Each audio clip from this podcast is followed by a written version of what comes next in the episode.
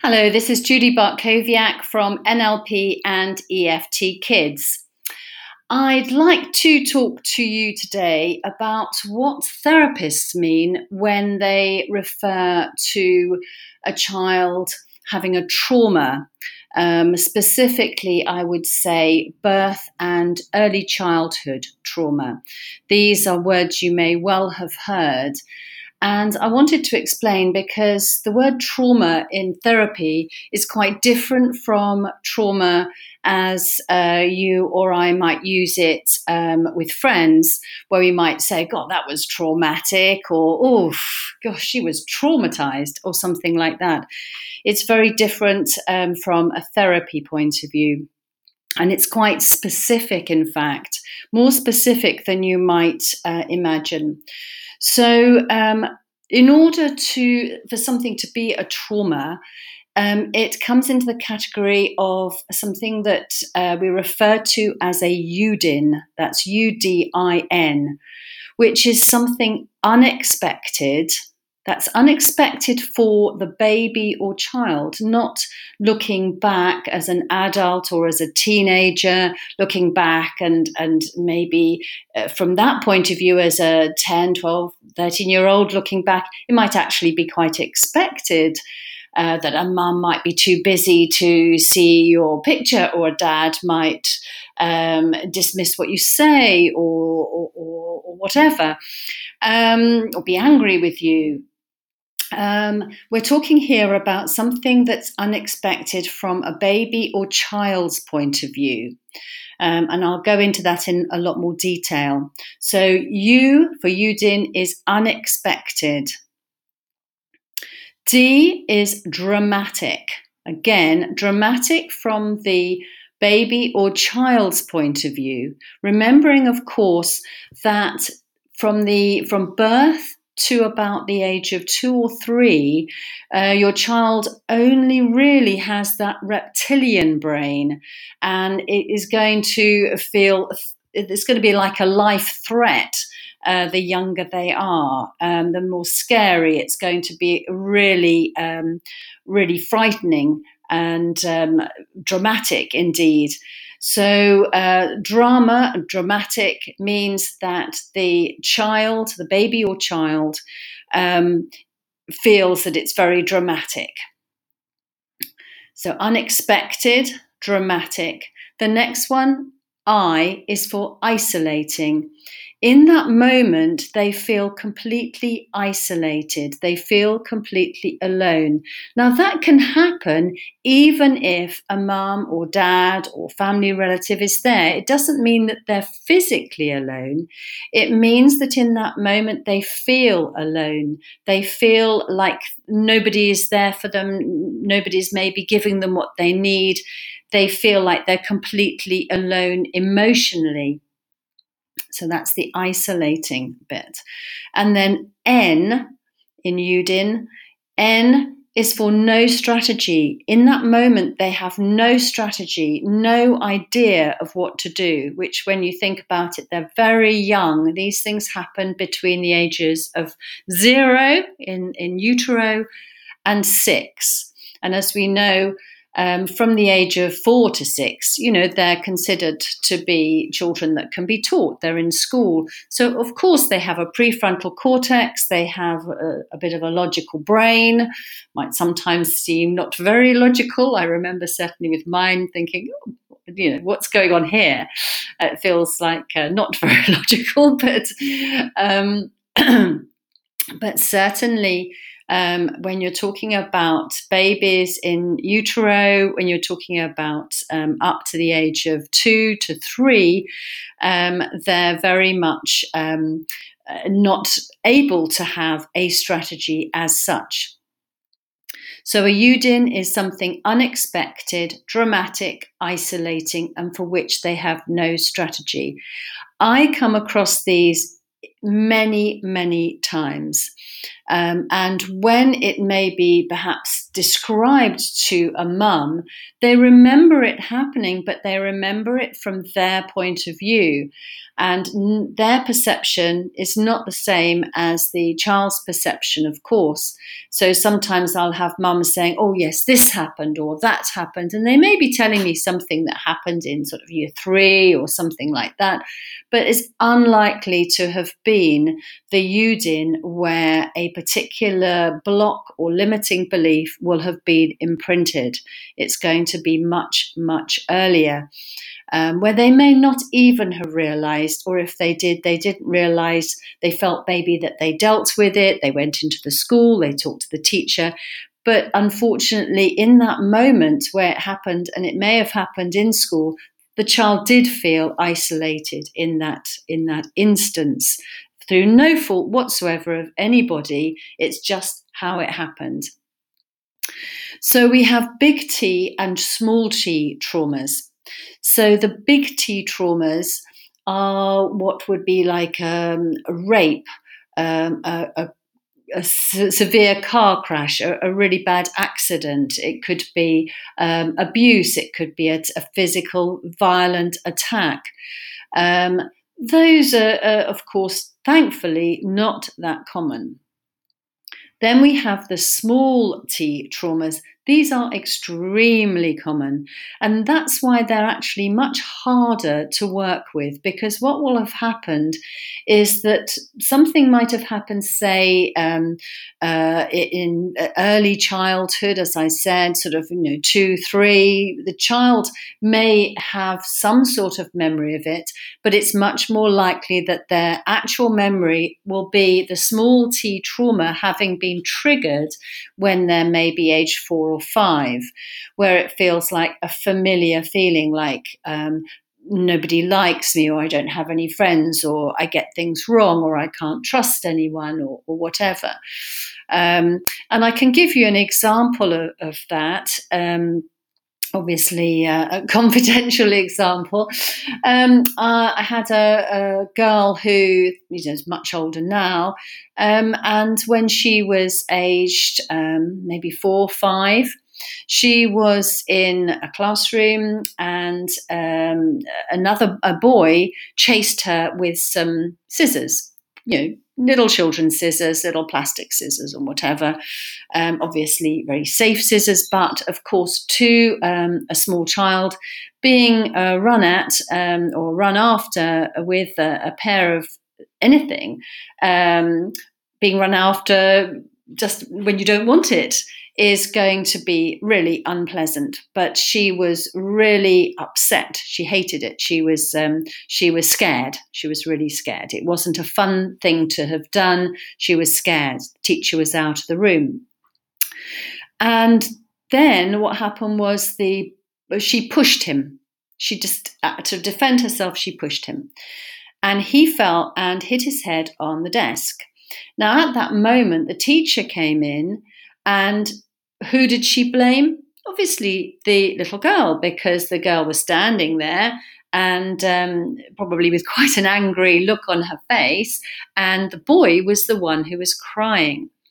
Now, um, in that moment when she was being told off by the teacher, she was she had a UDIN. This was unexpected. After all, she'd done nothing wrong. She was just pushing him away dramatic. Yes, it was very dramatic. You know, there'd been the chase with the scissors, there'd been the push, the the head hitting, the crying, the sh- teacher being angry. It was very dramatic.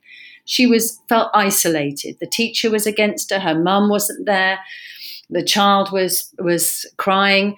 Um, she felt completely isolated, and she had no strategy. She just didn't know what to do.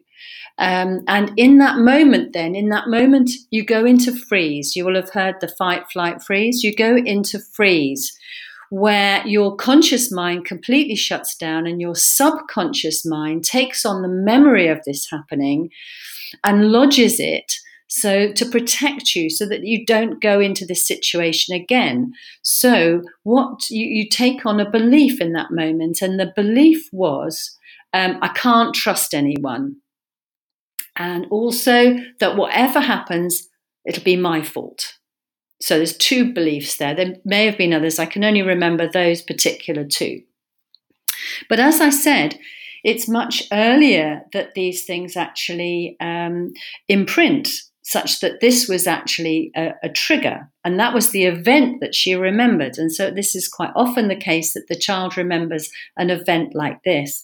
Anyway, a few sessions after that, she said that she'd had a memory, and just because this had then opened up sort of, you know, her um, early childhood, she said she actually remembered something that happened when she was in nursery.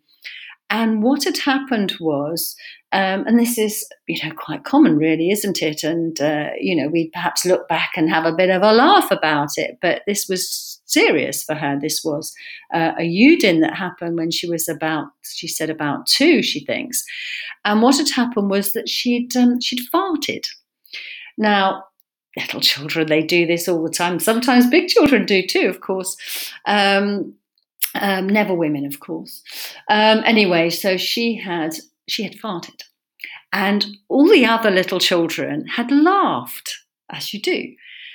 But she had felt like they were laughing at her and that she'd, she, so it was a UDIN. It was unexpected. You know, the fart was unexpected, the laughter was unexpected. Um, and uh, it was dramatic because everybody was laughing suddenly. She felt isolated. She was, you know, the only one not laughing, and she had no strategy. She ran out of the room. And she feels that that was when she actually imprinted the that limiting belief that she can't trust anyone and whatever happens, it'll be her fault. Uh, I think probably that second one less so, but certainly that she can't trust anyone. So this girl went through school, um, and of course, with a small T trauma, these things happen a lot. You can constantly be triggered. So you know, you see, um, you know, two children in the in the playground, and they're chatting, and then they look over towards you. If you've already imprinted a belief that you know you can't trust people, you're going to automatically think, "Oh, they're you know they're talking about me." Or if you've imprinted the belief that whatever happens, it's always going to be my fault, you're going to think, what are they blaming me for? Do they think I've said something? Have I done this or that or the other? Um, you're going to if if you get something wrong you're going to feel that um, you know so small t traumas are triggered on almost a daily basis. And so when um, I'm working with teenagers, um, I know it's a bit of an old fashioned word for it, is it, for the teens? Um, when I'm working with teens and mums uh, talking to me about how they're anxious or they're this or they're that, they get angry, they get, um, they have very low self esteem what we what I do with the with the teen after we've sort of really understood what the belief is that they uh, that is triggered in the moment, uh, as in now, in the current um, you know current time, um, we then go back and we perhaps use timeline work, or we do um, some EFT tapping or some matrix reimprinting. We might do some PTT, some picture tapping, drawing, and so on to find out when these beliefs have been triggered, um, going back to find the earliest time that they're triggered, and then we can do some work with that um, in a younger version of themselves to really look at what they needed in that moment and allow themselves to to change that imprint. I remember Bruce Lipton talking about um, you know when you've got if you imagine that your beliefs and your your script for life as it were is sort of on a tape in your head um, those beliefs and you're just constantly running that tape he said if you want to change um, the the tape. Uh, you can't just write over it. You actually have to erase what's there and re-imprint. So this is why we call matrix re-imprinting. We're actually re-imprinting um, a, a new, more resourceful belief. Now, as I mentioned earlier, a lot of beliefs get imprinted in the womb. Now, I mean, this is obviously quite a detailed and specialist um, one.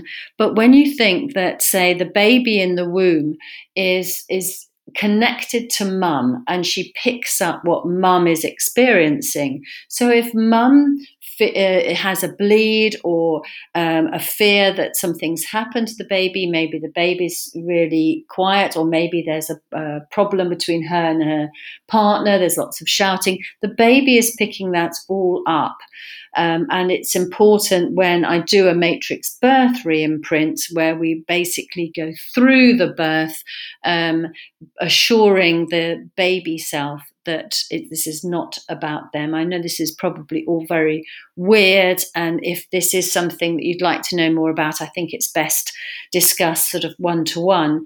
But from the point of view of the baby, just remember that the birth should be led by the baby. So if the baby has come down and is aiming to come through the birth canal and is then taken out by, through emergency cesarean, which quite often happens and actually has happened a lot more in COVID because of sort of a generally a more anxious um, and less relaxing um, birth uh, environment in quite quite often. Certainly, can't generalise, but the ones I hear about, obviously, are uh, the ones where they have been quite uh, traumatic in the in the technical sense that I'm describing. In so much as for baby, it was unexpected. They're you know they've got their head engaged they're on their way so it's unexpected to come out uh, the top box as it were um, it's dramatic because you know here they are ready to come and then suddenly there's a change of plan and uh, you can quite often find that